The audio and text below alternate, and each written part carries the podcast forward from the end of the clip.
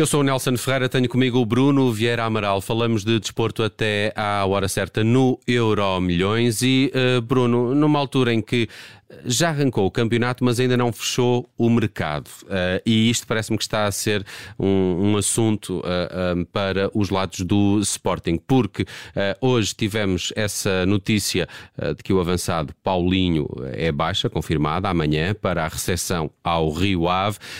mas Ruben Amorim também não parece assim particularmente um, preocupado com a falta de opções na, naquele setor do campo, os avançados, os pontas de lança, diz que o Sporting não tem nenhum euro uh, para uma, uma nova contratação, para, para uh, reforços, uh, e, e, lá vai dizendo que acha que a equipa está até mais forte este ano, vai ser mais forte e lança já também aqui a ideia de que não chegando ninguém terá de ir ao plantel dos mais jovens e dar oportunidade a, a novos valores da academia do Sporting, o que até teve relativo sucesso nos últimos tempos, com o caso, por exemplo, do Tomás, Tomás Tomás, eh, que foi para, para, para a Alemanha, eh, agora está-me a faltar o nome. Tomás. Tiago Tomás, que foi para, para a Alemanha eh, e, e que poderia estar, esteve ali pelo menos durante algum tempo a dar garantias.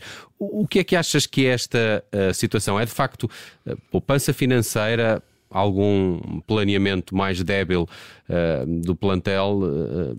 chega Paulinho e os que lá estão para. Não, Paulinho, Paulinho não chega Ainda temos ser... o tal dossiê Slimani, que também foi assim um bocado estranho. Bem, uh, essa ainda é outra questão, mas se a ideia de Ruben Amorim fosse, por exemplo, para esta época, uh, jogar sem, sem um ponta de lança, então Paulinho nem, nem se discutiria, seria suplente não jogaria com um ponta de lança, não sei, ao estilo de, de, de algumas equipas uh, do, do, Guardiola. Mas uh, Ruben Amorim, como nós temos visto nestas épocas, tem sempre apostado no seu ponta de lança fetiche, no seu avançado fetiche, Paulinho. Portanto, significa que uh, acredita neste sistema em que há um papel para um ponta de lança. Não havendo Paulinho, quem é que está lá? Uh, Slimani, uh, nós sabemos que foi mais ou menos uma imposição da direção e acabou por não resultar bem. Mas, tirando já Slimani da equação, quem é que está lá? Pedro Mendes, também não, não, acho que não conta, até está para ser vendido ao, ao Rio Ave, ao próximo adversário do Sporting, onde esteve na, na época passada. Portanto, não há mais um avançado, uh, um ponta de lança de, de raiz no, no, no, plantel do Sporting. E isto, não havendo dinheiro para mais contratações, significa que há um desequilíbrio, independentemente da avaliação que nós possamos fazer, mais ou menos negativa do que tem sido o papel do Paulinho. 11 golos, que foi os que ele marcou a época passada, no campeonato, a mim parece-me pouco para um avançado. O Paulinho, por exemplo, já teve uma época, ele nunca foi de marcar muitos gols, mas teve uma época no Braga, e eu creio até já com o Ruben Amorim, que marcou uh, cerca de 17 golos no, no campeonato, na, na, na, Primeira Liga. Era esse Paulinho que Ruben queria contratar, se calhar, não é? 17 golos já é, já é um, um número razoável, ainda que a avaliação do, do, de um jogador, do, do ponta de lança, não, não, se, não se possa reduzir aos golos. E, e, e Ruben Amorim tem insistido sempre, tem batido sempre nessa tecla, que é, eh, a avaliação do jogador é mais do que gols, é mais do que assistências, mas caramba, um avançado está lá também para marcar gols. Se ele não marcar, vai, vai-se esperar gols de quem? Do médio centro, do Coates? Ele apela à versatilidade do, do Pote e até às novas posições que já faz Marcos Edwards, uh, mas... Mas o, o Pote, o ano passado também uh, teve uma quebra em relação ao primeiro ano do, de Ruben Amorim e o que é que isso resultou? Depois o Sporting não foi campeão como foi uh, no, ano no, no, no, ano anterior. E quando as coisas correm bem, se calhar uh, os problemas e o rendimento individual não é tão valorizado, os adeptos não reparam tanto, não valorizam tanto a questão do rendimento individual, mas quando não há resultados coletivos, depois aponta-se o dedo aos jogadores. E Paulinho tem sofrido disso, o ano passado já, já sofreu e vai continuar a sofrer no que, quanto a mim, por causa daquilo que há um, um, no Sporting, que é um mau planeamento do plantel, pelo menos para a frente de ataque. Uh, temos visto contratações uh, que chegaram. O para... Rochinha também foi um caso que ele citou na conferência de imprensa pelas posições que pode Sim, fazer. Sim, claro que eles, todos eles podem, o Marcos Edwards, o Pod, todos eles podem andar ali na frente, mas não são pontas de lança. Uh, a não ser, lá está, que Ruben Amorim tenha outras ideias, mas eu acho que o plantel assim fica mais fragilizado e o facto de nós sabermos que o preferido dele é Paulinho não significa que não possa haver outros avançados no plantel ou, ou, se calhar Ruben Amorim só quer Paulinho. E aí já é, outra, já é outra questão. Queria também o teu uh, rápido comentário a uma frase de Ruben Amorim, ainda nesta conferência de imprensa, em, em que diz, uh, entre aspas, que o, o, azar do Sporting foi ter sido campeão no, no, seu primeiro ano, porque senão estariam a dizer que a equipa está em formação. E ele bate também um pouco nesta tecla da, da, de, de quanto mais tempo tenho os jogadores comigo, melhor a equipa se torna e ele é melhor ao primeiro, é melhor ao segundo ano do que ao primeiro ano que está no no, no, comigo, comigo, Ruben Amorim. Uh, mas não deixa de ser curioso também essa, essa alusão de.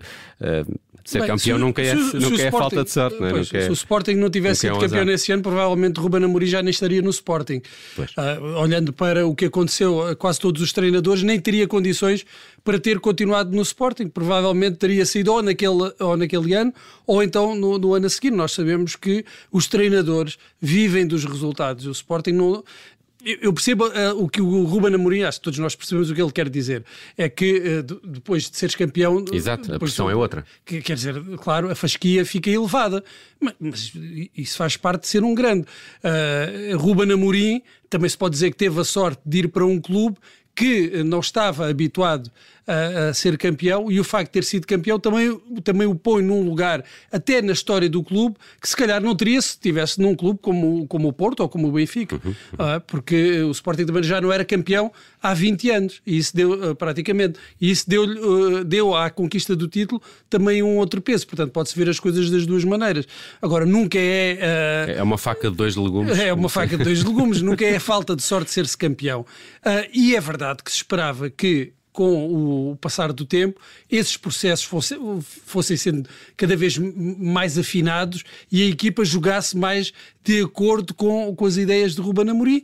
E o que se vê é que pode estar a acontecer algum retrocesso. E claro, eh, isso tem que ver com a fasquia. A fasquia estava elevada, claro. mas isso não é falta de sorte.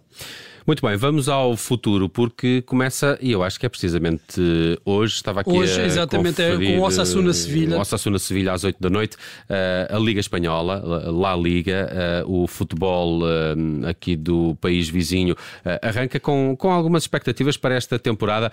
à cabeça, diria que a prestação do Barcelona é a grande curiosidade de é, todos. E é, é incógnita, para além das questões financeiras, eh, onde, onde é que vai buscar o dinheiro, eh, é? que é a questão que toda a gente se põe neste momento. Resta saber se vai conseguir inscrever os reforços a tempo e são reforços de grande qualidade, isso não há a mínima dúvida. Rafinha, QSE, Christensen, Koundé e Lewandowski. E depois com jogadores como Dembélé, Gavi e Pedri, se eles estiverem a um grande nível, temos aqui, podemos ter aqui uma super equipa, o que aumenta o interesse, uh, porque o ano passado tivemos um campeonato desequilibrado, o Real Madrid dominou a seu belo prazer o campeonato, o Real Madrid que uh, se reforçou, Rudiger vem para, para, para a defesa, mas uh, olhando para o 11 que jogou na, na Supertaça, foi o mesmo que jogou na Supertaça Europeia, foi o mesmo que jogou na final da Liga dos Campeões, portanto continua mais do mesmo, um meio campo com Modric, uh, Modric uh, Kroos e Casemiro, lá na frente Benzema e Vinícius, é mais do mesmo, só que neste caso é o mais do mesmo que é bom. Vamos ver, tudo depende de muito de, de como é que o Barcelona irá resolver estes problemas. Eh, mas pela primeira vez desde há alguns anos, desde uh, que o Ronaldo saiu da, da, do Real Madrid, volta a haver um interesse num duelo entre dois dos melhores avançados da atualidade, neste caso Lewandowski e Benzema, e depois também algum interesse em ver como é que o Atlético, o Atlético Madrid... Madrid parece-me também uma tem curiosidade. Um, sim, tem, tem estado um bocadinho silencioso, vamos ver se esta é a época definitiva da afirmação de João Félix ou se vai chegar à conclusão tem uh, de procurar outras paragens. Também há um interesse, e aqui eu acho que é um bocadinho um, um interesse nostálgico, na dupla de ataque do Rei Vallecano, que é Diego Costa e Falcão.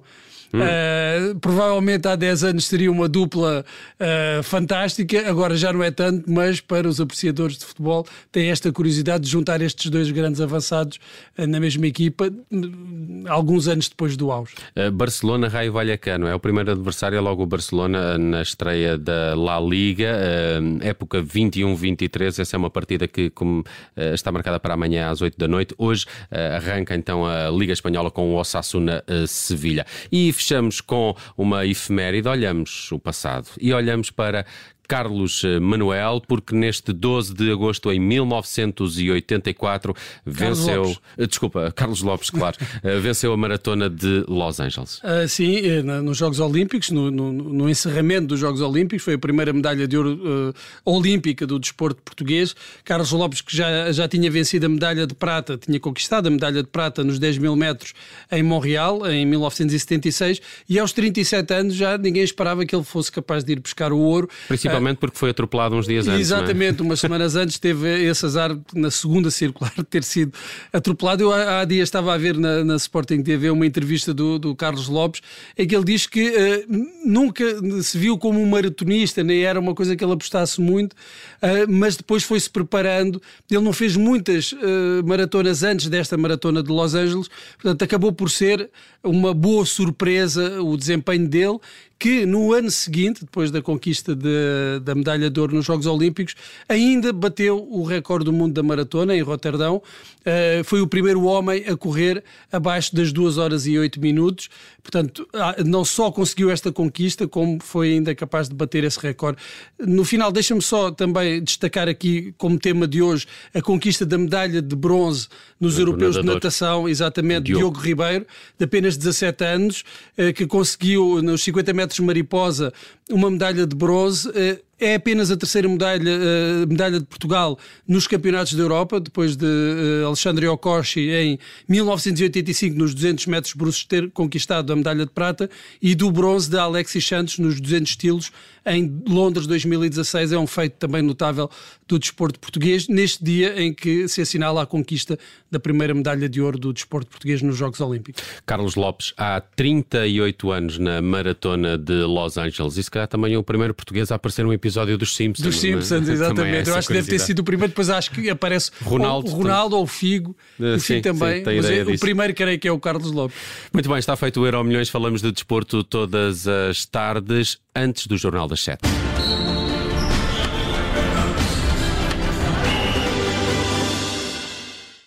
Rádio Observador.